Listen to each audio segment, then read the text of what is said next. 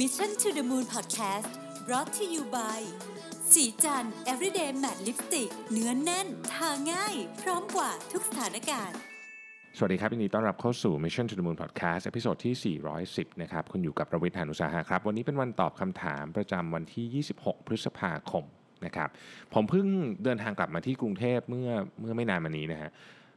แล้วก็เครื่องลงวันนี้ก็มี ขรุกขลักนิดหน่อยที่ที่ตอมอเพราะว่าตอมอระบบล่มนะฮะถ้าใครอยู่สุวรรณภูมิสักเที่ยงเที่ยงวันนี้เนี่ยจะพบว่าแถวยาวแบบไม่เคยเห็นนะยาวมากยาวมากๆคือ คือแถวของชาวต่างชาตินี่คือล้นมาถึงตรงทางเดินข้างนอกเลยนะไม่ใช่ไม่ใช่ตรงคือมันจะมีทาง step เลี้ยวเข้ามานิดนึงใช่ไหมตรงนั้นปกติไม่มีใครเข้าคิวเนอะมันก็เข้าข้างในหน่อย แต่นี่คือล้นมาจนถึงทางเดินเลยนะของคนไทยก็ยาวมาก เพราะว่าบัตรช่อง auto ทั้งหมดเนี่ยเสียหมด แล้วก็ต้องใช้ช่องที่เป็นเจ้าหน้าที่นั่งทีนี้ ผมเข้าใจว่า คนไทยก็จะเร็วหน่อย แต่ว่าต่างชาติเนี่ยเขา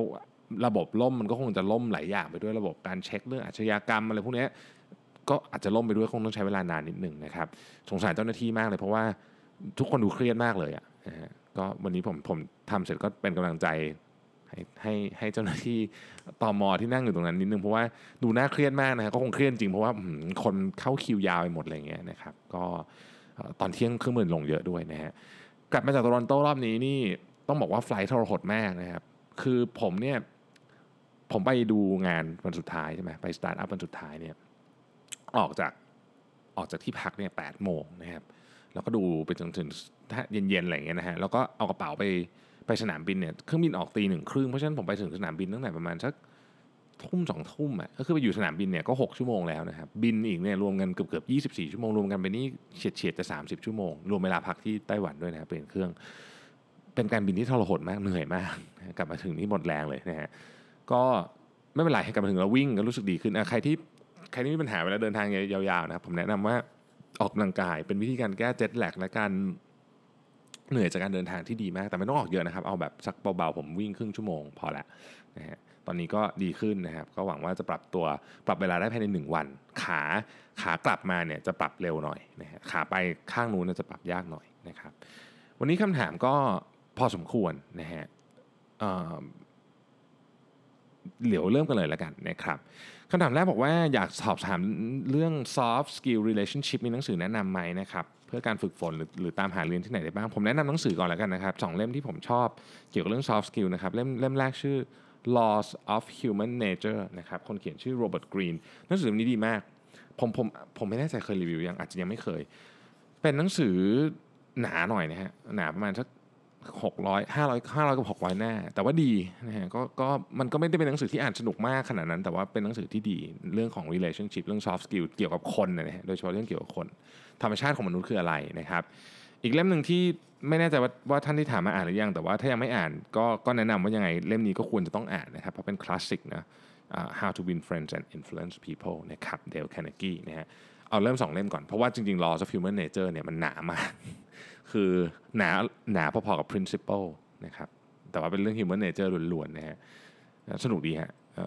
สนุกหมายถึงว่าอ่านแล้วมันก็ใช้ใช้พลังงานเยอะหน่อย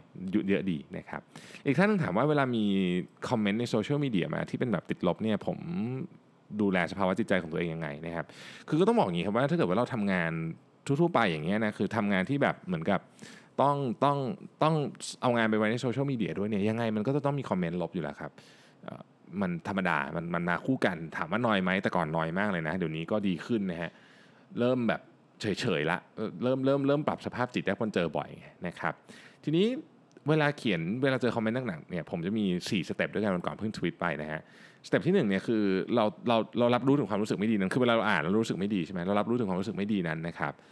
ให้ให้ถือเป็นเครื่องเตือนใจชนิดหนึ่งว่าเราอย่าทำแบบนี้ด้วยเพราะบางทีเราก็เผลอทำเหมือนกันนะหลักการสกรีนผมคือว่า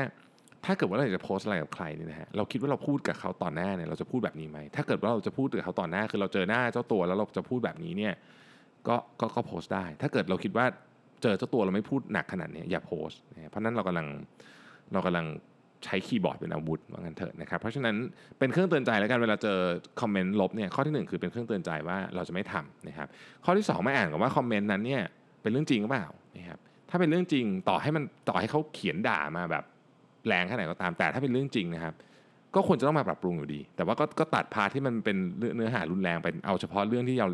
เอาเฉพาะเรื่องที่ต้องปรับปรุงมาเอาเนื้อเนื้อหาจริง ๆ มาแต่พวกที่มันเป็นคำรุนแรงก็ตัดตัดไปนะฮะถ้าเกิดว่าไม่จริงหรือเป็นหรือคอมเมนต์ส่วนหนึ่งคือคล้ายๆกับถากถางอะไรเงี้ยนะเบียดเสียดเสียดสีอะไรเงี้ยนะครับ อันนี้ต้องฝึกปล่อยฮะคือมนุษย์เราครับ ไม่มีทางที่จะมีคนชอบร้อยเปอร์เซ็นต์ได้ ถ้าเกิดว่างานของเราเนี่ยคนส่วนใหญ่ถือว่าได้ประโยชน์เขาเขาเขารู้สึกว่าเขาชอบได้ประโยชน์เนี่ยก็โอเคแล้วครับ มันจะต้องมีคนสักห้าเปอร์เซ็นต์อะไรเงี้ยที่ที่ไม่ชอบนะครับ แล้วก็ข้อหนึ่งนะสำหรับคนที่ทำงานที่ที่ต้องเอางานไปอยู่ในโซเชียลมีเดียแบบผมเนี่ยเวลาเราอ่านคอมเมนต์นะครับคอมเมนต์คอมเมนต์บวกเราก็เราก็ดีใจเนอะแต่คอมเมนต์ลบเนี่ยมันทรงพลังกว่า คือหมายถึงว่ามันจะมันจะมันจะกระโดดออกมามากกว่านะฮะซึ่งในความเป็นจริงแล้วเนี่ยมันมันมันไม่ควรจะเป็นอย่างนั้น เพราะฉะนั้นเราต้องทำใจปล่อยผ่านให้ได้ แต่ข้อที่ 4 ถ้าสมมติว่ามันยังเหลือพลังอยู่นะครับก็เอามันมาเป็นพลังบวกเปลี่ยนลองลองชแนลเข้าไปเป็นคือ คือ negativity กับ positivity มันเป็นพลังทั้งคู่นะครับมันมันมีพลังแบบที่สามารถขับเคลื่อนเราได้จริงๆนะเพราะฉะนั้นถ้าเกิดมันเป็นพลังลบอยู่นะครับก็ก็พยายามเอามาให้เป็นเป็นแรงแรงส่งให้ได้ เอามาตั้งเป้าหมายอะไรว่าฉันจะต้องทำให้ไม่เป็นแบบที่คนนี้พูดให้ได้นะอะไรเงี้ยก็ก็ได้นะครับก็เป็นก็ก็ถือว่าทำได้เหมือนกันแต่จริงๆแล้วควรจะจบตั้งแต่สามข้อแรกจะดีกว่านะครับ เราก็จะนั่นด้วย เพราะจริงๆเราเรื่องพวกนี้เนี่ยถือว่าเป็นเรื่องที่ธรรมดาใช้คำนี้แล้วกันนะคือเป็นธรรมชาติมันมาคู่กันเลยแหละนะครับ ก็ต้องก็ต้องทำใจแต่ยากครับ แรกๆผมก็นอยด์ไปเยอะเหมือนกันนะฮะโอเค ท่านต่อมานะครับ ถามว่า ฟัง episode ที่ 400 แล้วนะครับอยากถามคำถามเพิ่มนิดนึง episode ที่ 400เนี่ยเป็น episode ที่ผมพูดเรื่องอการใช้ชีวิตอะไรเนี่ยนะฮะเป็นวินัยไม่ใช่กรงขังเป็นกุญแจสู่อิสรภาพ episode ที่ 400 นะครับเป็นเป็น episode ที่มีคนพูดถึงเยอะนะครับมีคนเขียนเข้ามาอะไรเยอะมากนะครับ ก็ท่านนี้ถามมาบอกว่าน้องๆในทีมเป็นโปรแกรมเมอร์นะครับอยากให้มีวินัยในการทำงาน เช่น อยากให้เขาไม่มาสาย หรือเคารพกติกาส่วนรวมเนี่ยควรจะสอนยังไงดี อันดับแรกเนี่ยผมต้องขออนุญาตนิดนึงนะครับคือผมไม่แน่ใจว่า condition ที่ตกลงกันเป็นยังไง แต่ว่าปกติเนี่ยโปรแกรมเมอร์เนี่ยเป็นหนึ่งในงานที่ที่มีความ unique สำหรับออฟฟิศปัจจุบันนิดหนึ่งก็คือว่าโปรแกรมเมอร์เป็นงานที่ที่ที่วัดผลโดยการทำให้งานเสร็จได้ค่อนข้างชัดเจนนะครับแล้วก็ไม่ได้มีไม่ได้ต้องการ interaction กับคนอื่นเยอะมากขนาดนั้น ส่วนใหญ่นะต้องใช้คำนี้นะไม่ไม่ไม่ไม่ใช่โปรแกรมเมอร์ทุกคน แต่ส่วนใหญ่ก็คือเหมือนกับอาจจะเจอ user ทีละหนก็ได้อะไรเงี้ยนะครับประเด็นก็คือว่าในกรณีนี้เนี่ยถ้าเกิดว่าเราโฟกัสไปที่ผลลัพธ์ของงานเนี่ยนะบางทีเนี่ยเราอาจจะต้องอะลุ่มอล่วยเรื่องของเวลา หรือแม้แต่สถานที่ในการทำงานด้วย เพราะว่าบางคนเขาทำงานอยู่บ้านอาทิตย์ละวันอาจจะได้ performance ที่ดีกว่า แต่ทั้งนี้ทั้งนั้นเราต้องดูว่าคนนี้สามารถส่งงานได้ตามที่ตามที่ตกลงกันไว้ อย่างสม่ำเสมอนะฮะต้องมีคำว่าอย่างสม่ำเสมอด้วยนะครับ ถ้าเกิดเป็นอย่างนั้นเนี่ยผมคิดว่าก็ต้องมานั่งพิจารณาทีว่ากฎกติกาเนี่ยมันเอื้อกับกับการกับกับวิธีการทำงานของโปรแกรมเมอร์หรือเปล่า เพราะว่าเขามีลักษณะการทำงานที่ค่อนข้างจะพอจำเพาะเจาะจงจริงๆอันนั้นที่1นะครับอันที่2เนี่ยแต่ถึงกระนั้นก็ตาม เนื่องจากว่าเราไม่ได้มีแผนกโปรแกรมเมอร์อย่างเดียวมันต้องทำงานกับคนอื่นด้วยเนี่ยเวลาทำงานกับคนอื่นเขาก็จะเนี่ยแหละครับเก้าโมงถึง5้าโมงอะไรก็ว่ากันไปใช่ไหม อันเนี้ยถ้าเกิดว่าวันไหนที่เขาต้องเจอ user เนี่ยอันนี้ก็ต้องก็ต้องก็ต้องเคารพเวลาคนอื่นด้วย เพราะว่าคนอื่นเขามาทำงานแล้วก็จะรอเจอเราคุยกับเราอยู่อะไรอย่างเงี้ยนะฮะก็ต้องอธิบายเป็น case case ไปว่าโอเคนะถ้าเกิดว่าคุณทำงานแล้วตอนนี้มันเป็นช่วงที่คุณกำลังแบบเหมือนอัดงานแก้งานให้เสร็จอะไรเงี้ยเราก็ไม่ว่าอะไรนะแต่วันไหนที่ต้องเจอ user อย่างเงี้ยก็ต้องมาให้ตรงเวลา เพราะว่าเราก็ต้องเคารพเวลาของคนอื่นด้วยเช่นกันนะครับประเด็นที่น่าสนใจเกี่ยวกับเรื่องนี้นะฮะส่วนตัวเนี่ยผมเป็นคนที่ ค่อนข้างเชื่อเหมือนกันนะว่าการทำงานที่ไม่ได้ต้องมาออฟฟิศทุกวันเนี่ยมัน work เหมือนกันประมาณหนึ่งนะครับ ขึ้นอยู่กับคนนั้นคือใครด้วย ทั้งนี้ทั้งนั้นมันมันมันต้องมีสมมติฐานนิดนึงว่า การที่เราไม่มาออฟฟิศเนี่ยงานของเราไม่ได้เกี่ยวข้องกับคนอื่น ณวันนั้น คืออย่างผมเนี่ยผมจะทำงานอยู่บ้านตลอดเนี่ยไม่ได้นะครับเพราะว่างานของผมเนี่ยคือการเจอคนโคชชิ่งคุย อะไรอย่างเงี้ยคืออันเนี้ยมันมันต้องเจอหน้าไงมันไม่สามารถที่จะคุยผ่านออนไลน์ได้ตลอดเวลา คือก็ทำได้แต่ทำแต่ทำไม่ได้บ่อย เพราะฉะนั้นจะทำงานที่บ้านถามว่าสมาธิดีกว่าไหมสมาธิดีกว่าแน่ แต่ว่ามันไม่ได้ฮะเพราะฉะนั้นก็ต้องไป เวลาเราไปเนี่ยเราก็ไม่ใช่ว่าแบบเราอยากไปเวลาของเรา เราอยากจะไปเที่ยง เพราะคนอื่นเขามา9ก้าโมงก็ต้องเริ่มงานพร้อมกันนะฮะอันนี้ก็คือก็ต้องดูบริบทด้วยว่าจะพูดเรื่องอะไรนะครับแต่ถ้าสมมติว่าผมบอกว่าโอเคอาทิตย์นี้ผมจะผมมีงานที่ต้องทำให้เสร็จ เช่นผมต้องเขียน report ฉบับหนึ่งให้เสร็จให้ได้นะครับแล้วผมไปเดินไปขอหัวหน้าผมบอกว่าเนี่ยขอนั่งทำงานที่บ้านได้ไหม เพราะว่ามันสมาธิดีกว่าไม่มี distraction ผมคิดว่าในอย่างเคสเนี้ยก็ต้องพิจารณาอ๋อก็ควรจะให้เขาอยู่นะครับดังนั้นกฎระเบียบเนี่ยผมคิดว่าถืออย่างนี้แล้วกันกฎระเบียบเนี่ยไม่ควรออกมาเพื่อลงโทษคนส่วนน้อยที่ทำตัวไม่ดี แต่ควรจะควรจะออกมาเพื่อเพื่อทำให้คนส่วนใหญ่ที่ทำตัวดีเนี่ยทำงานได้นะครับอย่างนี้แล้วกันเนาะอีกท่านนึงถามว่าเนี่ย เห็นผมตื่นเช้าเช้ามาวิ่งเนี่ยนอนกี่โมงนะครับผมนอนประมาณสี่ทุ่มนะฮะแล้วก็หลับยาวเลยแล้ววิ่งใช่ไหมหรือว่านอนก่อนตื่นมาวิ่งเสร็จแล้วก็ไปนอนต่อนะครับ ผมหลับยาวเลยแล้ววิ่งเอ่อผมผมมีความรู้สึกว่าตื่นมาวิ่งแล้วมันคงหลับต่อไม่ได้แล้วล่ะเพราะตอนนั้นมัน alert มากนะครับ ซึ่งท่านเนี้ยเขาทำได้นะฮะคนที่ถามมาบอกว่าเนี่ยนอนดึกเหมือนกันเที่ยงคืนแล้วก็ตื่นมาวิ่งตอนเช้าแล้วก็ไปนอนต่อนะฮะแต่ไปคุยกับคุณหมอแล้วเออไปอ่านมาแล้วบอกคุณหมอไม่แนะนำอยากให้นอนยาวเลย นอนยาวน่าจะดีกว่านะอันนี้ผมก็ เท่าเท่าที่เคยอ่านมานะครับ นอนยาวน่าจะดีกว่าอยู่แล้วนะครับ แล้วก็อย่างที่บอกว่าวิ่งเสร็จแล้วกลับไปนอนต่อให้หลับ ผมว่าหลับไม่สนิทอะเพราะว่าตอนนั้นร่างกายมัน alert มากนะฮะก็พยายามนอนให้เร็วขึ้นดีกว่า การปรับเวลานอนเป็นของที่ง่ายกว่าที่คนส่วนใหญ่คิดนะเออคือถึงแม้ว่าผมจะเป็นคนนอนยากนะครับ แต่การปรับเวลานอนเป็นเรื่องที่ปรับได้ง่าย คือถ้าเกิดเราตั้งใจปรับอาทิตย์หนึ่งก็ปรับได้ละไม่เกินนี้หรอกนะครับอีกขั้นหนึ่งนะครับผมสรุปคร่าวๆว่าตอนนี้เป็นอายุ 25 นะครับ ทำงานอยู่สายสาธารณสุขเงินเดือนเยอะนะครับ แต่ว่าอยากจะเปลี่ยนงานมาทำงาน marketing รู้สึกชอบงาน marketing มากกว่านะครับแล้วก็ได้ไปลองทำ test ทำอะไรพวกจิตวิทยาอะไรแบบพวกที่เขา test กันแล้วนะฮะแต่ว่าจะกระโดดไปเลยก็รู้สึกว่ายังไม่มีประสบการณ์ไม่เคยทำเลยเนี่ยนะฮะจะทำยังไงดี ตอนนี้ที่คิดคือจะเรียนโทนะครับเพื่อจะเอาเอาวุฒินะฮะไปสมัครงานนะครับ แล้วก็รู้สึกกังวลขอคำแนะนำหน่อยนะฮะ ผมตอบอย่างนี้นะครับรวมกันเลยจริงๆคำถามยาวมาก แต่ว่าผมตอบรวมนี้ว่า ถ้าเกิดเรียนโทเพื่อจะเอาใบปริญญาไปสมัครงานอย่างเดียวอันนี้ผมไม่ค่อยเห็นด้วยส่วนตัวนะครับ ผมมีความเชื่อว่าโดยเฉพาะงานการตลาดเนี่ยความเข้าใจของฟังก์ชันของมันสำคัญกว่า ซึ่งไม่จำเป็นต้องเรียนปริญญาโทแต่เพียงอย่างเดียวเท่านั้น ถ้าเกิดว่าเราเรียนเพราะเรารู้สึกว่าปริญญาโทนี้ให้อะไรกับเราได้เยอะ เช่นให้ connection ให้อะไรเงี้ยโอเคพวกนั้นโอเคเข้าใจ แต่ว่าถ้าเกิดเรียนจะเอาปริญญาอย่างเดียว ซึ่งอันนั้นคือสิ่งที่เจ้าที่เจ้าของคำถามถามมาเนี่ยส่วนตัวไม่เห็นด้วย เพราะว่างานการตลาดนะครับ จริง ๆ แล้วอะมันมันมีอะไรหลายอย่างมากที่ไม่ได้เกี่ยวกับความรู้อย่างเดียวที่ทำให้ประสบความสำเร็จได้เราไปสังเกต CMO ของบริษัทใหญ่ๆเนี่ยหลายคนไม่ได้จบการตลาดมา ไม่เคยเรียนด้วยซ้ำต้องใช้คำนี้ดีกว่านะครับ ก็เพิ่งมาหาความรู้ตอนตอนตอนทำงานนี่แหละนะฮะสิ่งที่ผมคิดว่าจะทำให้คุณได้เปรียบเวลาไปสัมภาษณ์งานนะครับ คือคุณจะต้องวิเคราะห์เคสอะไรบางอย่าง ไปให้คนที่สัมภาษณ์ดูว่าคุณเข้าใจจริงๆว่างานการตลาดคืออะไรแม้ คุณจะไม่เคยทำก็ตามเช่น วิเคราะห์เคสของบริษัทเขานั่นแหละไปสัมภาษณ์งานที่ไหนก็เอาบริษัทเข้ามาวิเคราะห์นะครับ แล้วเอาจริงๆ เวลาคนมาสัมภาษณ์งานผมเราก็เตรียม presentation มาด้วยเนี่ยผมค่อนข้างประทับใจนะ คือรู้สึกว่าเออคนนี้เขาแบบอยากทำงานกับเราจริงๆนะฮะแล้วเราก็ได้ฟังว่าโอเคไอเดียเขาที่เกี่ยวกับบริษัทเราเนี่ยมันมันจะช่วยเราได้ไหมนะครับผมคิดว่าถ้าเกิดว่าเขาเห็นแววว่าเฮ้ยคนนี้แบบมีแววสามารถทำเรื่อง marketing ได้เนี่ย ไอ้การ present พวกนี้เนี่ยน่าจะมีประโยชน์มากๆ น่าจะมีประโยชน์ไม่แพ้ใบปริญญาส่วนตัวคิดว่าอย่างนั้นนะครับ ลองดูนะฮะ แล้วก็ถ้าอยากเรียนทักษะไหนเพิ่มเนี่ยในใน Coursera เนี่ยมันมีให้เรียนเยอะมากนะฮะเกี่ยวกับการตลาดที่เป็น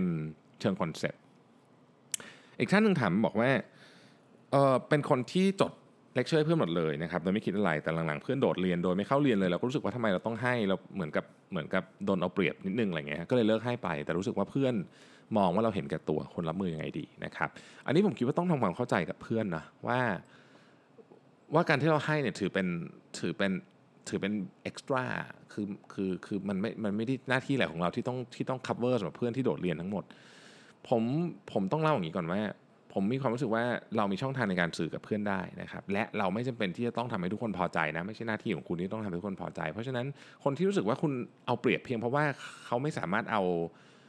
เลคเชอร์ของคุณไปดูได้เพราะคุณเพราะว่าเขาตัวเขาโดดเรียนเนี่ยผมว่าเราก็คัดคัดเพื่อนบ้างก็ดีนะ ให้ระบบนี้มันเป็นการคัดเพื่อนไปในตัวนะครับแต่ทั้งนี้ทั้งนั้นถ้าเกิดว่าโอเคเขาไม่ได้โดดเรียนแบบบ่อย สมมติว่านี้เขาไม่สบายเขาไม่มาอย่างเงี้ย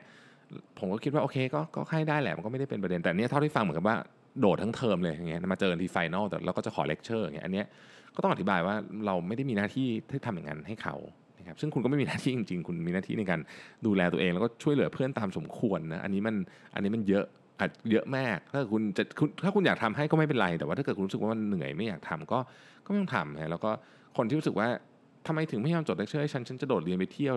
อะไรอย่างเงี้ยเธอไม่ให้ฉันอย่างเงี้ยผมว่าปล่อยๆไปเถอะให้มันเป็นการคัดสรรเพื่อนไปด้วยในตัวนะครับอีกท่านนึงบอกว่าเห็นเห็นผมเป็นคนหลับยากนะแก้ปัญหายังไงทุกวันนี้หลับง่ายขึ้นหรือยังก็ยังมีหลับยากบ้างครับ สลับสลับกันไปคนหลับยากเป็นเป็นเรื่องเหนื่อยนะฮะวิธีอันหนึ่งที่ work คือนั่งสมาธิแต่ นอกจากนั่งสมาธิแล้วเนี่ยอาทิตย์ที่แล้วมีคำถามนี้มาตรงเวลามากอาทิตย์ที่แล้วผมไปเจอ paper ฉบับหนึ่งนะผมผมอ่านไปเรื่อยเปื่อยยังยังไม่ได้มาเล่าในพอดแคสต์แต่ว่าคือกระบวนการวิธีการก็คือว่าเขาเนี่ย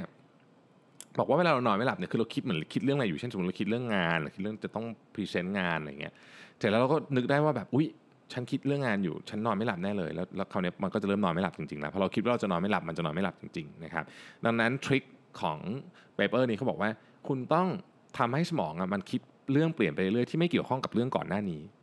ฟังดูแล้วแบบให้ทำไงอะนะฮะเขาให้ทำแบบนี้ฮะสมมุติว่าเรานึกถึงแก้วให้นึกถึงแก้วกาแฟสีแดงนะครับนึกภาพเข้าไปนะว่ามีแก้วกาแฟสีแดงอยู่เสร็จแล้วเป็นแบบดอกลิลลี่สีขาว แต่ว่าอย่าเอาดอกลิลลี่ไปใส่ในแก้วกาแฟนะทำอย่างเงี้ยไปเรื่อยๆสมองมันเหมือนจะถูกสวิชเปลี่ยนตลอดบังคับให้โฟกัสให้เราต้องนึกภาพขึ้นมาไอ้นี่ได้เนี่ยเดี๋ยวมันหลับฮะพูดอย่างนี้ทำเองมันยากมันเลยมีแอปฮะชื่อ My Sleep Button My M Y S L E E P B U T T O N ซึ่งแน่นอนเราไปโหลดไปเล่นมาเรียบร้อยแล้วเนี่ยนะฮะ เออ work ลองแล้ว work นะครับไปไปโหลดมาเสร็จแล้วก็ก็เปิดฟังนะครับวันแรกนี่คือแป๊บเดียวหลับไปเลย ตั้งเวลาไว้ 20 นาทีนี่คือไม่น่าจะไปถึง 5 นาทีด้วยซ้ำแล้วก็ลองอีกปรากฏว่า work แต่ว่านี่มันมันยังเป็นระยะสั้นนะครับผมเพิ่งลองมาไม่กี่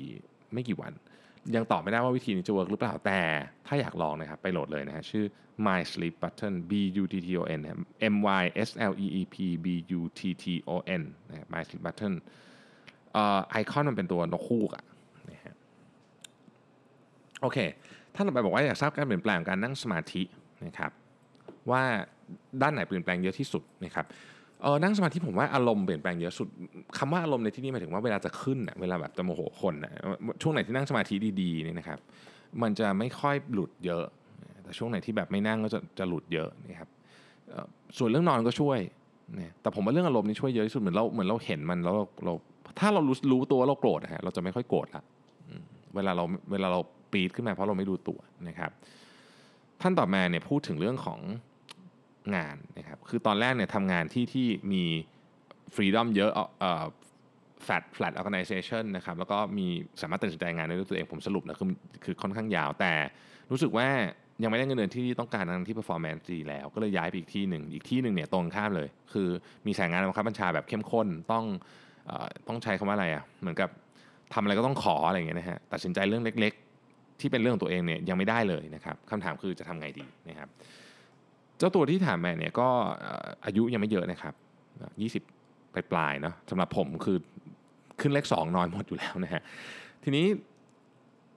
ถามว่าเอาไงดีนะครับ จะย้ายกลับไปบริษัทที่มี culture แบบเดิมดีไหมเพราะรู้สึกสบายสบายใจกว่าที่จะทำงานอย่างนั้น หรือ 2 จะอยู่ที่เดิมแต่ว่าย้ายไปแผนกอื่นตำแหน่งอื่น หรือประเทศอื่นเลยเพราะเป็นบริษัทข้ามชาติเนี่ยนะครับได้ไหมดีไหมนะครับหรือจะออกมาทำงานส่วนตัวดีนะครับ เจ้าตัวบอกว่าอยากจะซื้อแฟรนไชส์ชานมไข่มุกแบรนด์ดังมาขายนะฮะ หรือหรือจะทำงานไปด้วยแล้วก็แล้วก็ทำงานที่แบบชิวๆหน่อย เราก็จะได้ทำงานส่วนตัวไปด้วยเออคืออันนี้คือเรียกว่าแทบทุกทางเลือกที่มีอยู่นะคือคือคือครบเลยนะฮะผมมีความรู้สึกว่าเรื่องงานเนี่ยอยากให้คือคือถ้าถามผมนะฮะดูจาก position ดูจากเงินเดือนดูจากภาระดูจากอะไรที่ที่ที่ให้ข้อมูลที่ให้ข้อมูลมาเนี่ย ดูแล้วมีรูมเยอะ หมายถึงว่า มีอิสระเยอะในการเลือกนะครับ เพราะฉะนั้นต้องกลับมาถามตัวเองจริง ๆ เลยนะว่าเราอะอยากได้อะไรลองเขียนมาดูลองเขียนดูเราอยากได้อะไรนะเป้าหมายชีวิตเราคืออะไรคือ คือคำว่าอยากได้อะไรเนี่ยอาจจะไม่ได้เป็นแบบตำแหน่งอะไรเงี้ยแต่ว่าอาจจะเป็นลักษณะว่าเราเราเราอะไรที่เราอยู่แล้วเรามีความสุข เช่น เราเราอยากจะได้เวลามาเล่นกีฬาทุกวัน ทำกับข้าวกินเองทุกวันอะไรอย่างเงี้ยนะครับคือสมมุติว่าเราต้องการแบบนี้นะมีเวลาอยู่กับคนรักของเราทุกวันเยอะๆอะไรเงี้ยปีหนึ่งไปเที่ยวนานๆอย่างเงี้ยถ้าเราถ้าเรารู้สึกว่านี่คือสิ่งที่เราอยากได้ หรือเราบอกว่าเราอยากจะเขียนหนังสือนะครับทำงานไปด้วยเขียนหนังสือไปด้วยอย่างเงี้ยคือถ้ารู้สึกว่านี่คือสิ่งที่เราอยากได้เนี่ยก็พยายามเวิร์กอะไรก็ตามที่มันไปทางเป้าหมายนั้นนะครับแต่ถ้าบอกว่าเราอยากจะอยู่ในบริษัทที่ ให้เราได้ใช้ความสามารถเต็มที่ ให้เราได้แสดงแบบฉายแววเต็มที่เนี่ยก็ควรจะเลือกไปอยู่บริษัทที่มี culture ที่มี freedom มี autonomous อย่างเงี้ยคือผมคิดว่าตั้งต้นต้องเริ่มต้นจากตรงนั้นก่อน แล้วก็ค่อยๆไปดูว่าเอ๊ะจริงๆแล้วเนี่ยที่ไหนมันตอบโจทย์เรามากกว่า คนส่วนใหญ่เนี่ยมักจะไม่ได้มีเวลาคิดโจทย์ด้วยซ้ำอะคิดถึงแต่เรื่องเงินซะอย่างเดียว ซึ่งผมก็ไม่ได้บอกว่าเรื่องเงินเป็นเรื่องที่ผิดนะครับแต่ว่าถ้าเกิดคุณอยู่ในที่ที่คุณ happy อะเดี๋ยวเงินมันจะตามมาเองผมเห็นตัวอย่างแบบนี้มาเยอะมากเลยจริงๆอันนี้เป็นเรื่องจริงนะ happy นี่หมายถึงว่าทำงานเรารู้สึกรู้สึกมีพลังนะครับไม่ใช่ happy แบบ chill นะไม่ใช่ happy แบบเออที่นี่สบายจังเลยอย่างนั้นนะไม่มาแน่เงิน แต่ว่าถ้ารู้สึกว่าโอ้โหฉันทำงานที่นี่แล้วฉันรู้สึกแบบ มันเติมพลังให้ฉันมันเติมไฟให้ฉันนะอันเนี้ยควรจะหาที่แบบนั้น ลองลองกลับไปถามตัวเองดู ผมไม่แน่ใจว่าช้อยส์ไหนที่จะเป็นอันที่คุณออกมาเป็นอย่างนั้นได้นะครับ ต่อไปนะฮะถ้าบรรยากาศในที่ทำงานเครียดหรือกดดันเกินไปควรทำยังไงดีนะครับจะออกมาหางานใหม่หรือทำต่อไปดีนะครับคำถามกว้างมากเลย คือที่ทำงานส่วนใหญ่มันก็เครียดและกดดันทั้งนั้น ต้องบอกว่าที่ทำงานที่ไม่เครียดและไม่กดดันนี่มีน้อยมากนะครับ ผมเองส่วนตัวกก็เคยทำงานมาหลายบริษัทนะก่อนที่จะมาทำงานที่สีจันเนี่ยก็เครียดทุกที่อะครับกดดันทุกที่อะคนละแบบเท่านั้นเองนะฮะจะกดดันเรื่องอะไร ต้องถามว่าเราอยู่แล้วเราเราแฮปปี้ไหมตอนนั้นผมโอเคนะคือมันกดดันแต่มันโอเคหมายถึงว่ามันไม่ได้รู้สึกว่าแบบ ไปทำงานแล้วรู้สึกทรมานอะไรเงี้ยไม่ได้รู้สึกอย่างนั้นแต่ก็เครียดนะก็คือเหมือนกับก็เครียดทำงานแล้วก็เครียดรู้สึกว่าแบบ โอ้ทำไมแบบแบบมันทรหดจังเลยอะไรอย่างเงี้ยนะครับมัน competitive จังเลยแต่ว่า ไม่ได้รู้สึกเหมือนกับว่า ไม่มีความสุขนะครับถ้าเกิดรู้สึกว่าเครียดแค่นั้นนะครับ ลองหาวิธีการจัดการกับความเครียดของตัวเองดูนะครับ แล้วแล้วค่อยๆปรับไป มันมีหนังสือเยอะมากนะครับ หนังสือของที่ผมลงไปวันนี้ก็ดีนะฮะของของ Mark Manson นะครับ อยากจริงๆอ่านได้ทั้งสองเล่มนะเล่มแรกเนี่ยชื่อ The Subtle Art of Not Giving a Fuck ขออภัยนะมันชื่อหนังสือมันชื่อนี้จริงๆนะครับดีนะครับเล่มที่2ที่ผมอ่านอยู่นี้ชื่อว่า Everything is Fuck about um, a book about hope เล่มนี้ก็ดีดีทั้งสองเล่มเลยนะฮะเป็นคือมันเป็นมันเปลี่ยนมุมมองการทำงานกับกับชีวิตอะไรเงี้ยเยอะนะครับแล้วก็เราก็เวลาเครียดเนี่ยเราต้องมองว่าจริงๆแล้วบางทีมันมันมันเป็นวิธีการมองโลกของเรานะครับขออภัยครั้งที่ชื่อหนังสือมันเป็นอย่างนี้จริงๆนะฮะเดี๋ยวตกใจอะเอ่อ อยากให้แนะนำสถาบันที่มีชื่อเสียงด้าน Data Science กับ Data Analytics ที่อเมริกานะครับผมต้องต้องเรียนอย่างนี้ผมเนื่องจากว่าผมไม่ได้อยู่ในตลาดเรียนต่อมานานแล้ว ผมผมไม่ทราบจริงว่าที่ไหนดีแต่ไปเปิดเซิร์ชดู ranking ได้เลยนะฮะมันน่าจะมี ranking อยู่อยู่แล้วล่ะนะฮะแล้วคำถามต่อมาคือด้านนี้เป็นที่ต้องการของตลาดเมืองไทยใช่ไหมครับใช่ครับด้านนี้เป็นที่ต้องการของตลาดเมืองไทยอย่างมากต้องใช้คำนี้นะฮะคือถ้าเรียนจบมาในช่วงนี้น่าจะหางานได้ง่ายมากเลยแหละนะฮะโดยไม่ไม่ใช่เฉพาะแต่ที่เมืองไทยทุกที่เลยนะฮะเพราะว่าเป็นที่ต้องการมากๆนะครับ อยากทราบระบบการประเมินของสีจันนะครับ การประเมินโดยใครใช้เครื่องมืออะไรบ้าง จุดประสงค์การประเมินคืออะไรนะครับ เพื่อพัฒนาบุคลากรเพื่อเลื่อนระดับหรือเพื่อพิจารณาเงินเดือน หากพิจารณาผลปฏิบัติงานไม่ได้ขึ้นอยู่กับค่าตอบแทนขอถามว่าวิธีใดให้ค่าตอบแทนยุติธรรมและเป็นเป็นธรรมบ้างนะครับอะผมตอบเลยนะฮะ คือตอนนี้สิ่งที่เราติดตามเรื่องผลการปฏิบัติงานเนี่ยเราใช้ OKR ซึ่งมันไม่เชิงว่าจะเป็น เอาไปประเมินผลซะทีเดียวต้องใช้คำนี้ดีกว่านะครับเพราะว่าระบบการประเมินผลเนี่ยไม่ได้ OKR เข้ามาอยู่ในคองมัน แต่ว่ามันเกี่ยวนิดหนึ่งนะครับเดี๋ยวอธิบายให้ฟังเป็นอย่างนี้ ระบบการประเมินของสีจันเนี่ยนะครับมีด้วยกันทั้งหมด 3 ขั้นตอนนะครับขั้นตอนที่1เนี่ยเราเรียกว่า self evaluation อันนี้แหละที่ OKR จะมาเกี่ยว self evaluation ก็ตรงตัวเลย ก็คือคุณประเมินตัวเองยังไงนะครับคุณประเมินตัวเองยังไงนะครับคุณตั้งเป้าหมายไว้เนี่ยใน OKR เนี่ยคุณทำได้ไหมเนี่ยคือเอามาประเมินนะครับมันจะมีแบบยาวๆให้เขียนนะครับ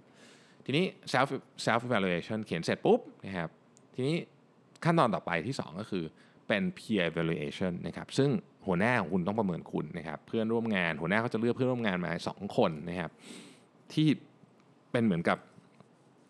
ทำงานกับคุณนะฮะมาประเมินนะครับเป็น peer evaluation ก็จะให้คะแนนนะหัวข้อนี้นี้เท่าไหร่อะไรเงี้ยนะครับแล้วก็เขียนด้วยนะฮะเสร็จแล้วเนี่ย ยังมีใน peer evaluation เนี่ยสามารถมี 360 องศา evaluation ได้อีก คือเราสามารถ evaluate คนที่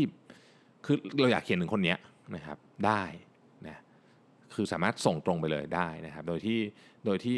อาจจะไม่ได้อยู่ใน list ของเรา คือเราไม่ได้ถูก assign ให้เขียนให้คนนี้ แต่เราอยากเขียนก็ได้นะครับอันนี้เป็น 360องศานะฮะคือเราเขียน evaluate ใครก็ได้ เรารู้สึกว่าเราอยากเขียนถึงคนนี้ไม่ว่าเขาจะดีหรือไม่ดีก็ตามเนี่ยเขียนถึงได้นะครับใช้แบบฟอร์มเดียวกันเนะ ที่พอหัวหน้ารวบรวมทั้งหมดแล้วเนี่ยนะครับหัวหน้าก็จะทำงานกับ HR ด้วยว่าโอเค กระบวนการรวบรวมเป็นยังไง 1 2 3 4เนี่ยหัวหน้าต้องเข้าสู่ขั้นตอนที่ 3 ซึ่งเป็นขั้นตอนที่สำคัญมาก คือกระบวนการ calibration มันเป็นอย่างนี้ครับ มันจะมี 2 วันในในช่วงการ evaluate เนี่ยที่ทีมสมมุติว่าเรามี level ตั้งแต่ manager director กับ C level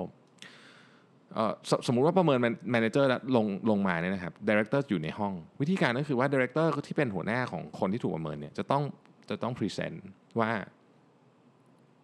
คนเนี้ยได้คะแนนเท่าไหร่ เพราะอะไร เช่นสมมติได้ 4 มันมี 1 ถึง 5 ใช่ไหมครับ ได้ 4 แต่ว่า out outstanding ทำไมถึง outstanding นะครับ เพราะว่าเขาประเมินตัวเองว่าอย่างนี้นะครับ ผลงานเขาเป็นอย่างนี้ ผมประเมินให้เขาว่าอย่างนี้ แล้วก็เพื่อนร่วมงานเขาประเมินอย่างนี้ อะไรก็ว่ากันไปนะฮะ เสร็จแล้วสรุปมาเป็นเลข 4 ก็คือต้อง present ต่อต่อที่ประชุม หรือเราเรียกว่า committee นะครับ present เสร็จปุ๊บ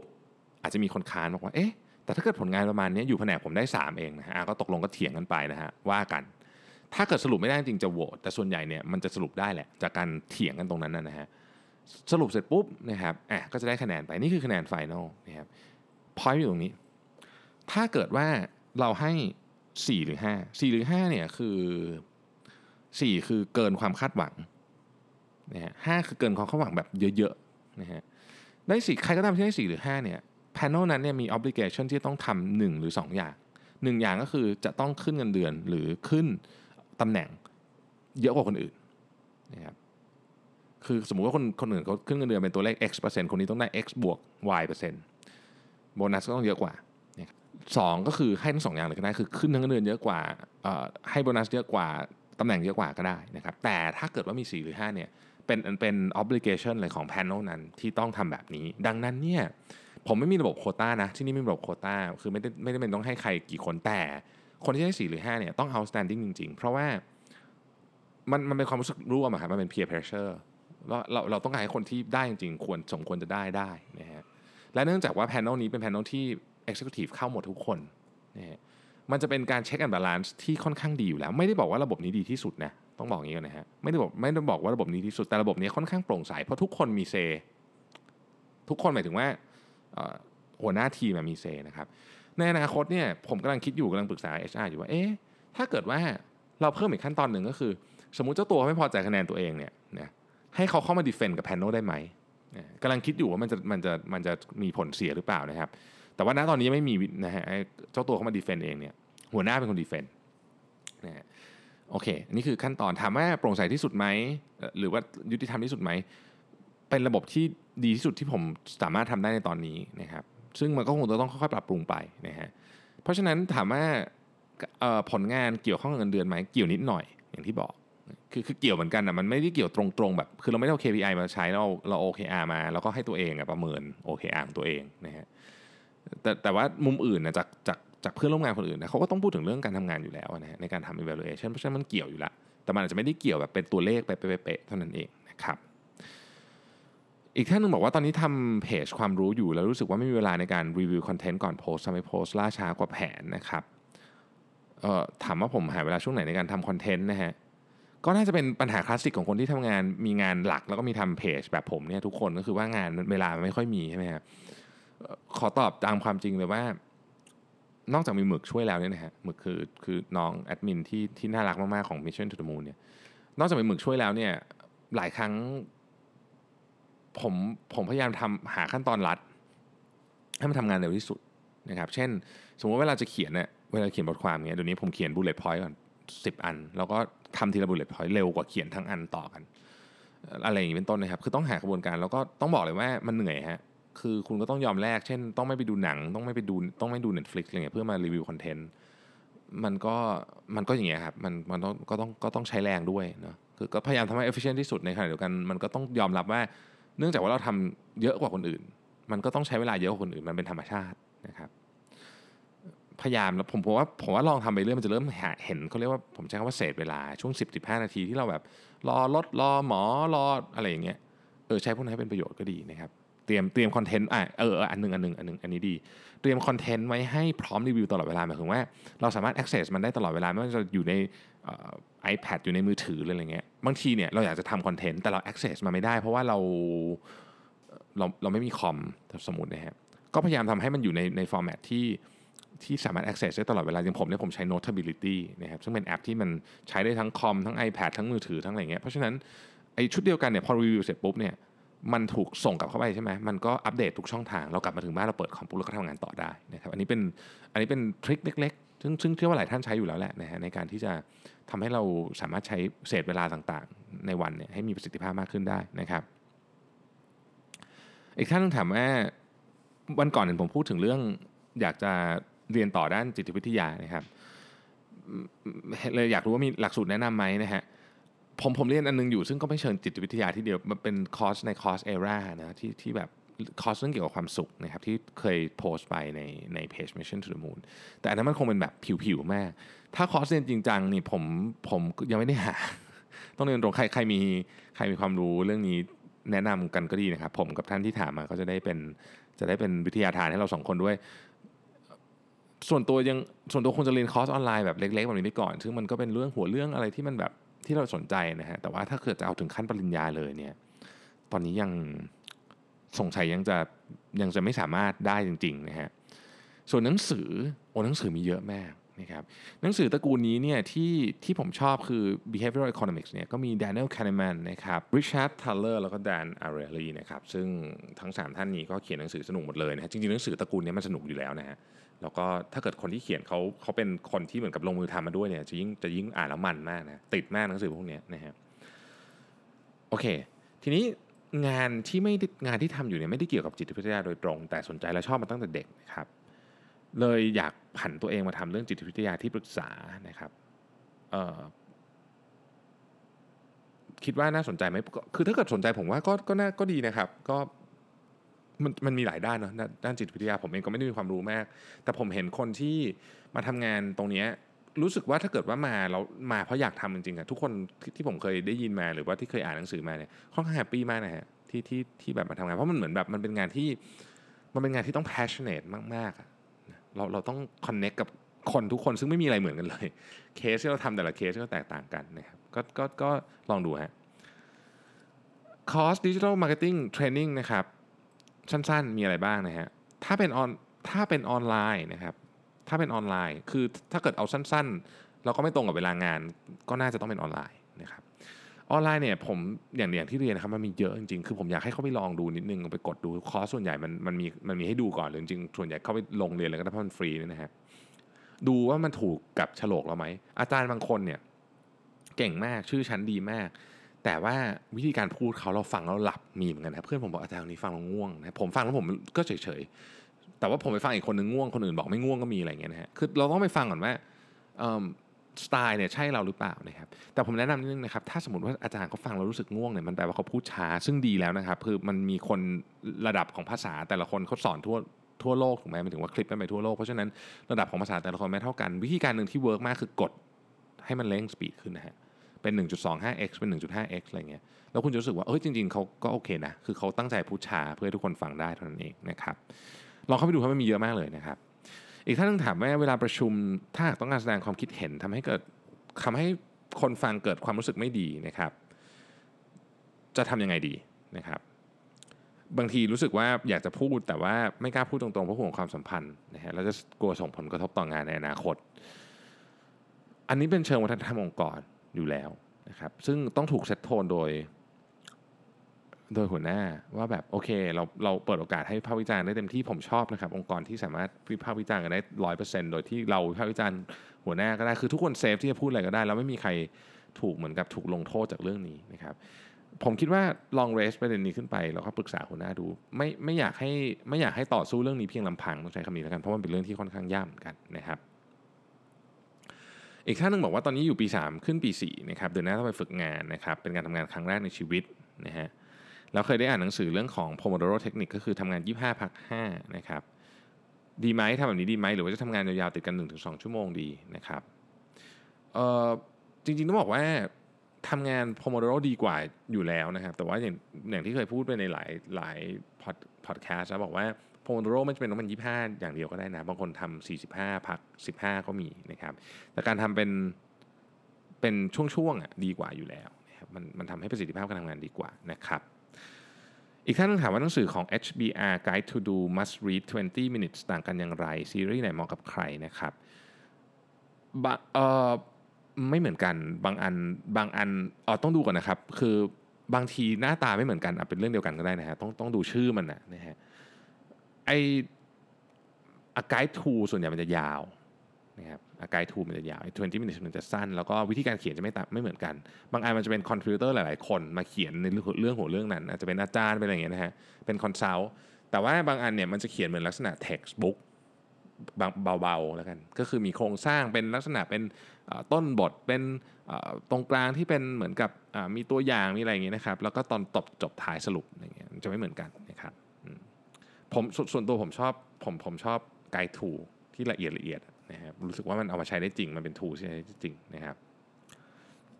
อีกท่านหนึงบอกว่าทำงานสายวิศวะมา 9 ปีนะฮะแต่เมื่อมานั่งคิดกับตัวเองแล้วผมไม่ชอบงานแนวลึกนะฮะและงานที่ทำอยู่ไม่ได้ไม่ได้ได้ทักษะในการพัฒนาตัวเอง เช่นพรีเซนต์พูดคุยกับคนอื่นการจัดการเป็นต้นนะครับและที่สำคัญไม่ชอบงานสายวิศวะด้วยนะฮะสนใจงานสายธุรกิจนะครับอยาก สร้างสรรค์ แล้วก็มีเป้าหมายอยากจะเป็นธุรกิจของตัวเองนะครับที่อยากย้ายงานไปอยู่ในสายธุรกิจอยากจะเริ่มลงมือทำงานสายธุรกิจควรเริ่มจากตำแหน่งไหนดีนะฮะโอ้โห เป็นคำถามกว้างมากอยู่แล้วนะฮะถ้าเกิดอยากลองทำจริงๆนะครับผมแนะนำว่าลองในองค์กรตัวเองก่อนเนี่ยดีลองไปขอหัวหน้าเลยฮะบอกว่าขอย้ายแผนกได้ไหมนะฮะลองไปดูจริงๆว่าจริงๆแล้คุณชอบจริงเปล่านะฮะเพราะว่ามันก็อาจจะมีส่วนที่เราคือบางคนเนี่ยเรารู้สึกว่า เพราะเราไม่ค่อยชอบเพราะเรารู้สึกว่าเราไม่ชอบงานเราเราจึงชอบอีกงานหนึ่งแน่ๆเลย ซึ่งบางทีไม่จริงบางทีอีกงานหนึงจะหนักกว่าก็ได้หมายถึงว่าคุณอาจจะไม่ชอบหนักกว่าก็ได้ วิธีการลองที่เซฟที่สุดนะก็คือลองในองค์กรตัวเองนะครับซึ่งคนองค์กรส่วนใหญ่เนี่ยเขาค่อนข้าง encourage เรื่องของการ rotation อยู่แล้วนะในกรณีที่เขาไม่ได้ขาดคนในแผนกเดิมมากนะฮะเพราะมันทำให้ต่อให้ rotate ไปแล้วกลับมาเนี่ยคุณจะมีความรู้มากขึ้นคุณต้องทำงานได้มากขึ้นนะครับเพราะฉะนั้นคุยหัวหน้าเลยฮะขอ rotate บางบางอย่างมันง่ายแค่นั้นนะนะฮะ อีกท่านหนึงถามว่าตารางซ้อมมาราธอนซ้อมกี่เดือนนะฮะใน 7 วันทำอะไรบ้างสามารถแชร์ได้ไหมได้นะครับผมเคยผมเคยแชร์ตารางมาราธอนลงอันนี้ไปยัง ถ้าถ้ายังเดี๋ยวเดี๋ยวเดี๋ยวเดี๋ยวเดี๋ยวเดี๋ยวแชร์ให้นะครับเอ่อ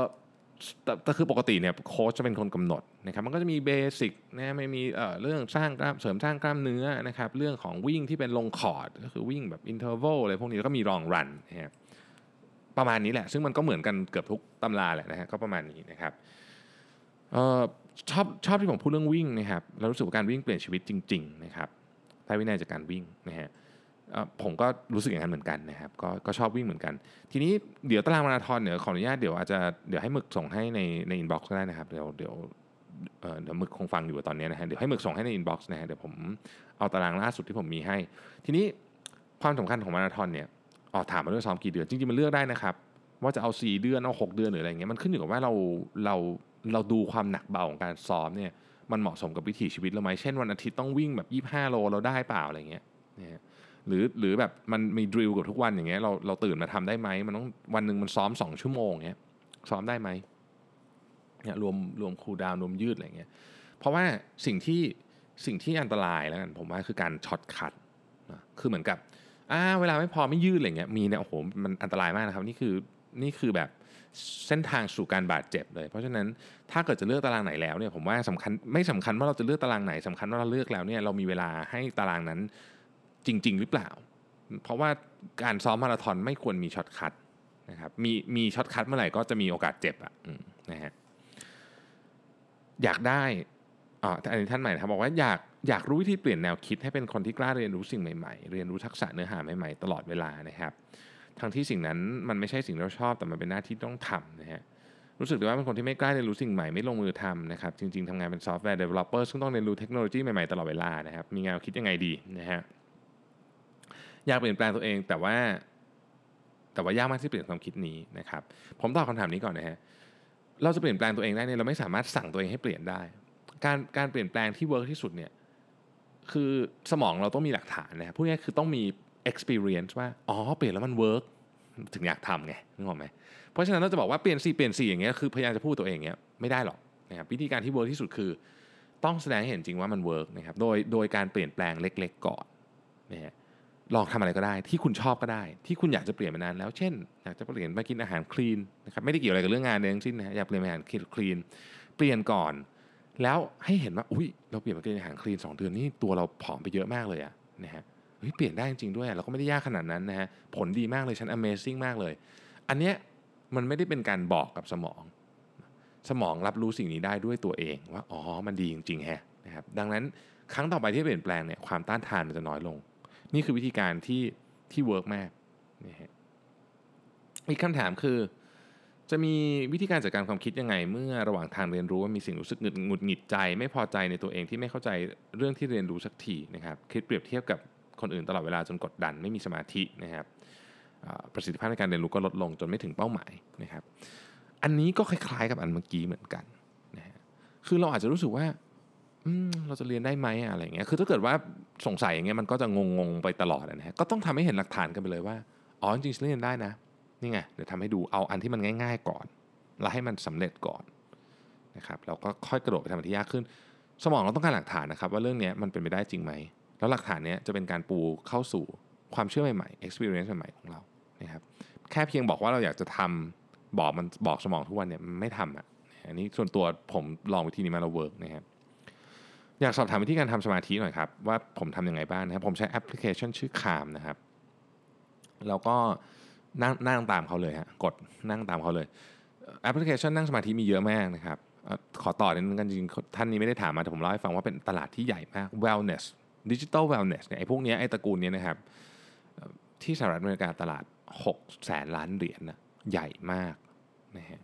แล้วก็ขยายตัวด้วยแต่จริงศาสตร์พวกนี้เริ่มต้นมาจากแถวบ้านเราเนี่ยนะฮะเพราะฉะนั้นเป็นธุรกิจที่น่าทำอันหนึ่งนะผมว่านะครับอีกท่านหนึ่งบอกว่าตอนนี้ทำงานเป็นกิจการรถยนต์อยู่นะครับงานเยอะนะฮะเดิมมีช่างอยู่ 8 ลาออกไป 2 เหลือ6นะฮะคนที่เหลือต้องทำงานเยอะขึ้นเหนื่อยขึ้นนะฮะเราก็เริ่มต่อรองเงินเดือนนะครับจะขอเพิ่มเงินเดือน ควรจัดการยังไงดี ผมคิดว่าต้องดูว่าอันไหนแฟร์คือถ้าเกิดเขาทำงานเยอะขึ้นจริงนะครับเราเราเราเหลือ 6 คนก็คือเราจ่ายเงินน้อยลงไป 2 คนถูกไหมฮะจ่ายค่าจ้างน้อยลงไปยี่ห้าเปอร์เซ็นต์คิดว่าสมมติทุกคนทั้งได้เงินเท่ากันแล้วงานมันมันเท่าเดิม เราก็โหลดมากเงี้ยก็ก็ต้องพิจารณาให้เป็นเป็นให้มันเหมาะสม สมมุติว่าคุณคิดว่าเดิมทีเนี่ยมันงานมันพอดีละสำหรับ 8 คน แต่ตอนนี้มันเพิ่มขึ้นมาอีกยี่ห้าเปอร์เซ็นต์จะจะทำไงให้เหมาะสม เราก็จะบอกว่าโอเค ช่วงนี้เนี่ยมันเป็นช่วงอะระหว่างสมมุติเรารอรับคนอยู่เงี้ยนะฮะแล้วเราเขาจะขอเงินเพิ่มเนี่ยก็อาจจะบอกโอเคได้แล้วก็อะช่วงนี้คุณต้อง load งานเยอะใช่ไหมเราก็คิดให้ตามอัตราส่วนเนี่ยคือมันต้องมีกระบวนการที่แฟร์ทั้งคู่ผม ผมคิดว่า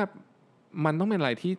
คนทำงานรู้สึกแฟร์ว่าอ๋อเออเอออันนี้ก็ก็ก็เหมาะสมดี แล้วก็ตัวเราก็รู้สึกแฟร์ด้วย มันถึงจะเป็นทางออกที่ดีนะครับ อีกท่านหนึ่งนะครับบอกว่าอยากขอคำปรึกษาเกี่ยวกับการพัฒนาธุรกิจที่บ้านนะครับ เป็นกิจการจำหน่ายอาหารสดแช่แข็งนะครับ ประมาณนี้นะฮะ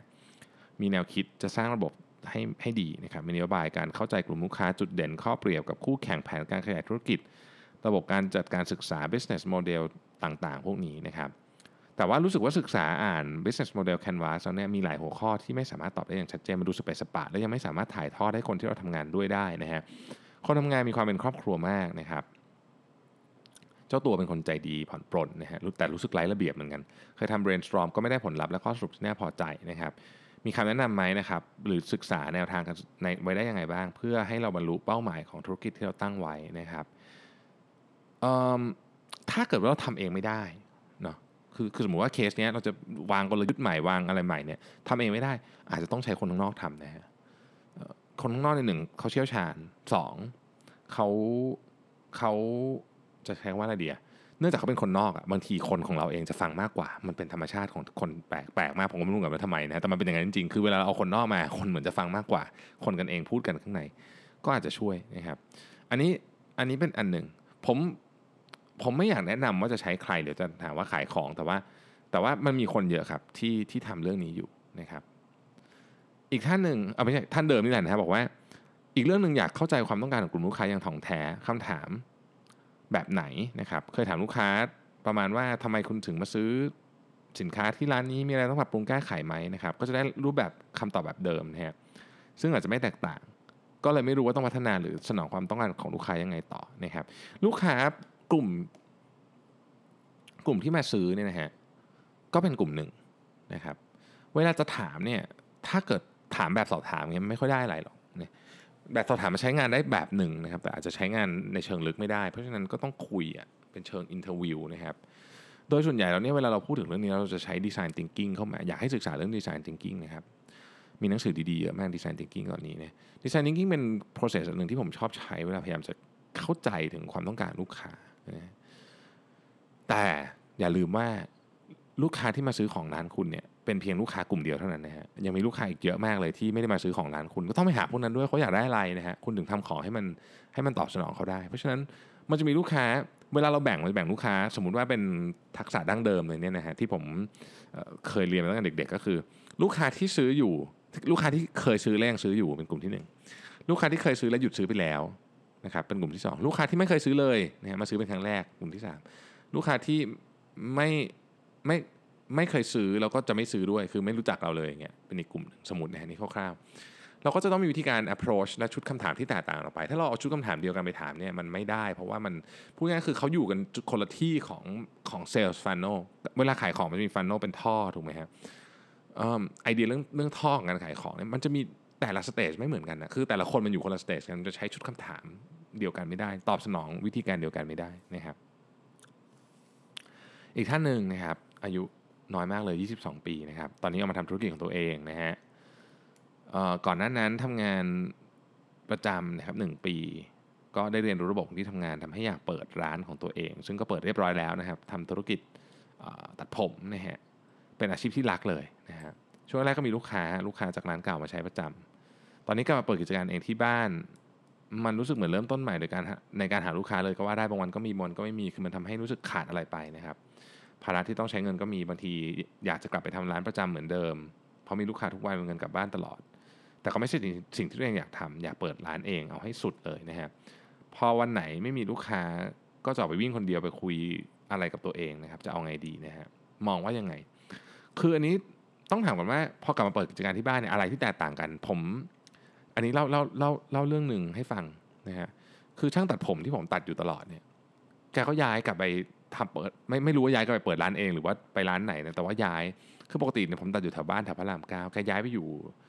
พระรามสองอะคือผมตามไปไม่ไหวจริงๆคือมันเป็นเรื่องของที่นะครับคือคนนี้ตัดผมดีมากเป็นคนที่แบบผมชอบมาก แต่ให้ผมตามไปตัดพระรามสองผมไม่ไหวจริง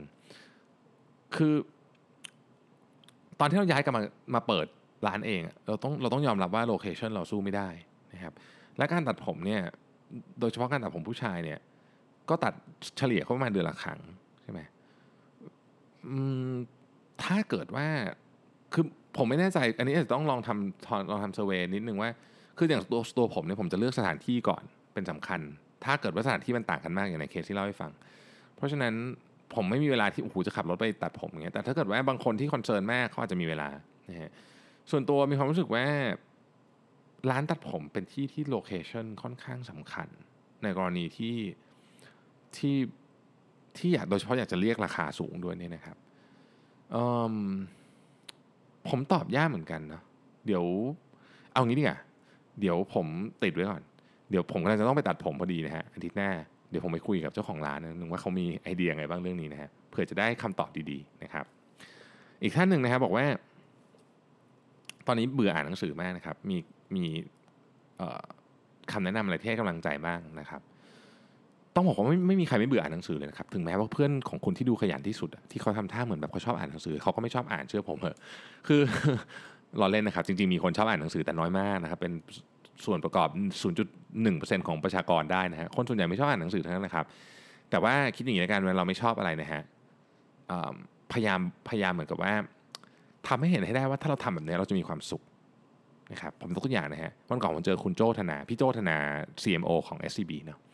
นั่งคุยกันเรื่อง fasting เนี่ยพี่โจน้ำหนักลดมา7กิโลผอมมากนะครับตอนนี้ผอมกว่าเดิมเยอะมากคือปกติตอนแรกแกก็ลดมาจากเดิมเยอะแล้วนะ ตอนนี้ลดไปอีกนะฮะผอมเลยโอ้โหแบบหุ่นดีเลยนะฮะ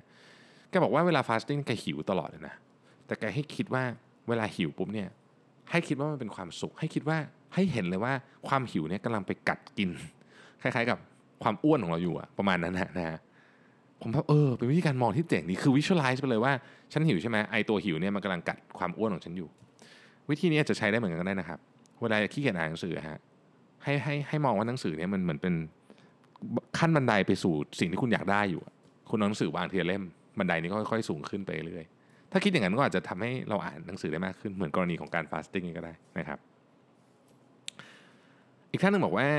การ reskill ควรทำอย่างไรไม่ให้เกิด dilution effect นะฮะเพราะในการทำงานอนาคตบางครั้งการพัฒนาทักษะที่อาจจะต้องแตกต่างกันไปเลยนะครับ มีแนวทางอะไรเพื่อตัดสินใจในการ reskill บ้างคำว่าคำว่า dilution effect ผมเข้าใจว่าหมายถึงว่า หา skill ทำใหม่เยอะเกินไปเสร็จแล้วก็อันเก่าก็ไม่ได้ อันใหม่ก็ไม่ได้สักทีนะฮะผมคิดว่าอย่างนี้ครับ เราควรจะ reskill ในในทางที่มันที่ที่เราที่เรา passion ที่เรามี passion กับมันด้วยเขารู้สึกว่าทำเรื่องนี้ได้ดี ผมผมเน้นเสมอว่าเราควรจะทำในสิ่งที่เราเก่ง ไม่ใช่พยายามแก้ของที่เราไม่เก่งนะครับเพราะว่าอันนั้นมันยากมากในการไป คือพูดง่ายๆว่า return on investment มันไม่คุ้มอะคือ ทำของที่เราเก่งให้มันดีขึ้นเนี่ย ใส่แรงเข้าไปเท่ากันกับทำของที่เราไม่เก่ง ให้มันขึ้นมาดีพอใช้เนี่ยไอ้คำถอนทำของที่เราไม่เก่งขึ้นมาดีพอใช้นี่ใช้แรงเยอะกว่าเยอะเพราะฉะนั้นโฟกัสไปที่ของที่เก่ง ก็มาดูว่าในหมวดที่เราชอบอะอะไรเป็นเป็นเป็นสิ่งที่ควรจะต้อง reskill นะครับอันนี้เราดูได้เลยนะ สมมติว่าสมมติผมชอบชอบ present อย่างเงี้ยคำถามก็คือว่าอะไรจะมา disrupt งาน presentation ของผมนะฮะมันก็จะเป็นตระกูลแบบว่า เรื่องของการนำเสนอข้อมูลเพราะอีกหน่อยเนี่ยหัวหน้าอาจจะมี AI ที่แบบถามได้แล้วว่าแบบเรื่องนี้เรื่องนี้เป็นยังไงไม่ต้องไม่ต้องรอผมมาเล่าให้ฟังสมมตินะสมมติผมเป็นคนที่ชอบพรีเซนต์อย่างเงี้ยเราก็ต้องมาดูว่าเอ๊ะเราจะทำไงให้ให้เราเสริม value จากตรงนั้นได้ เพราะไอ้การที่เขาจะเอา tools เข้ามาใช้เทคโนโลยีเข้ามาใช้อันนี้เราหลีกเลี่ยงไม่ได้อยู่แล้ว แต่อะไรที่เราเสริมแล้วให้มันเจ๋งขึ้นไปอีกพอเขามีข้อมูลนี้ปุ๊บเนี่ยแล้วเขาไม่ได้ฟังจากเราเนี่ยแล้วมันเจ๋งขึ้นไปอีกอันนี้คือสิ่งที่เราควรจะ reskill ไปโฟกัสแบบนั้นดีกว่านะครับอีกท่านนึงบอกว่า ตอนนี้เป็นพนักงานประจำอยากมีธุรกิจส่วนตัวนะครับ ตอนนี้เริ่มทำธุรกิจส่วนตัวบ้างแล้วนะฮะ รู้สึกพอมีมีไฟในการทำธุรกิจของตัวเอง พอถึงวันจันทร์ต้องไปทำงานประจำรู้สึกหมดไฟนะครับ จริงๆเนี่ยอยากให้คิดอย่างนี้นะอยากให้มันสนุกทั้งคู่เนี่ยผมพูดแบบนี้ได้เพราะว่าส่วนตัวผมก็มีความเป็นแบบนี้เหมือนกันนะ คือหลายคนชอบคิดถึงภาพของ CEO ว่าแบบจะต้องแบบชิลๆแล้วก็แบบ คือจริงๆ ผมก็เป็นพนักงานคนหนึ่งอะนะฮะ ผมก็เป็นพนักงานคนหนึ่ง ผมก็กินเงินเดือนเหมือนคนอื่น ผมก็ไม่ได้มีอะไรสิทธิพิเศษเหนือคนอื่นในแง่ของว่าในแง่ของว่าคือผมก็เอาเงินบริษัทมาใช้ไม่ได้อะคือ ผมก็ต้องใช้แค่ไหนก็คือแค่นั้นนะตามสิทธิของผมเหมือนกับทุกคนนะฮะจะเบิกอะไรก็คือเบิกได้แค่นั้นนะก็คือตามนั้น เหมือนกับที่เราเป็นกฎกติกาที่ใช้กันทุกคน เดินทางต่างประเทศอย่างเงี้ยผมก็ไม่ได้ใช้อะไรก็ได้นะ คือเขาก็มีเบี้ยเลี้ยงให้ผมเลขาบอกว่าอันนี้เบี้ยเลี้ยงเท่านี้นะ ตามกฎนะบินไปที่ไหนก็เบี้ยเลี้ยงเท่านี้ ผมก็ใช้แค่นั้นนะคือ ในอินเวเลยมันก็คืองานประจำอย่างหนึ่ง แต่ผมคิดอย่างนี้ฮะผมจะผมจะพยายามทำไม่ว่างานนั้นมันจะผมจะอยากจะทำหรือไม่อยากจะทำก็ตามเนี่ย ผมจะพยายามทำมันให้ดีที่สุด ผมเคยพูดเรื่องนี้ใน TEDx ที่เกษตรไป search ไป search คลิปนี้ดูได้ ชื่อเกลียดวันจันทร์นะครับเป็นเป็นผมพูดนี่แหละ ผมว่าอันนั้นน่ะผมอธิบายไว้ค่อนข้างค่อนข้างครบถ้วนในในความรู้สึกของผมว่า ไม่ว่าจะเป็นงานอะไรก็ตามอะไม่ว่าจะมีไฟหรือไม่ไฟทำก็ตาม ไม่ว่าเรารู้สึกว่าเราทำเราจะสนุกขนาดไหนก็ตามเนี่ยมันจะสนุกขึ้นได้ถ้าเราตั้งใจทำมันให้ให้ให้การ deliver ผลงานของเราเนี่ยออกมาร้อยเปอร์เซ็นต์ทุกอย่าง แล้วมันจะช่วยส่งเสริมกันกับงานอื่นด้วยนะครับในกรณีของผมเนี่ยผมทำทำงานที่สีจันทำพอดแคสต์ ทำหนังสือเนี่ยผมผมพยายามทำทุกอย่างให้ได้ดีหมดทุกอย่าง เพราะผมรู้สึกว่ามันเสริมกันมันทำให้เราภูมิใจงานหนึ่งแล้วก็เราก็ทำงานอีกงานหนึ่งที่ดีด้วยนะครับเราไม่ควรจะทำงานหรือ deliver ผลงานอะไรที่มันเป็นกลางๆหรือแบบทำพอผ่านๆไป ผมรู้สึกว่าเราเราเราสามารถสร้างคุณค่าตัวเองได้มากกว่านั้นนะฮะโอเค ยาวมากนะครับ อาจจะเป็นเพราะว่าอาทิตย์ที่แล้วผมตอบคำถามเร็วหรือเปล่าเป็นไปได้เนาะเลยทำให้คำถามยาวนะครับ ก็ท่านไหนมีคำถามส่งเข้ามาได้นะครับ น้องหมึกจะเป็นคนรับคำถามไว้นะฮะผมขอแจ้งอีกครั้งหนึ่งว่าไม่ค่อยไม่ค่อยได้จะบอกพูดอะไรเดียวไม่ค่อยได้ไม่ค่อยได้ตอบ inbox ต้องใช้ต้องใช้คำว่าไม่ไม่ได้ตอบเลยดีกว่านะครับ ที่เห็นตอบตอบก็คือหมึกตอบเกือบหมดนะฮะนานๆแบบคือมอกคืนใจทีจะเปิดจะเปิดเข้าไปดูนะครับ ดังนั้นถ้าเกิดมีเรื่องอะไรด่วนนะครับ ก็บอกหมึกเลยว่าเรื่องนี้ด่วนขอนี่นู่นนี่นิดหน่อยโดยเฉพาะสำหรับท่านที่ติดต่อมาเรื่องงานอะไรอย่างเงี้ยนะฮะ โอเคนะครับ ก็ครบถ้วนสมบูรณ์นะครับสำหรับสัปดาห์นี้ขออภัยที่ยาวไปนิดนึงนะครับ แล้วเราพบกันใหม่ในวันพรุ่งนี้นะครับ สวัสดีครับ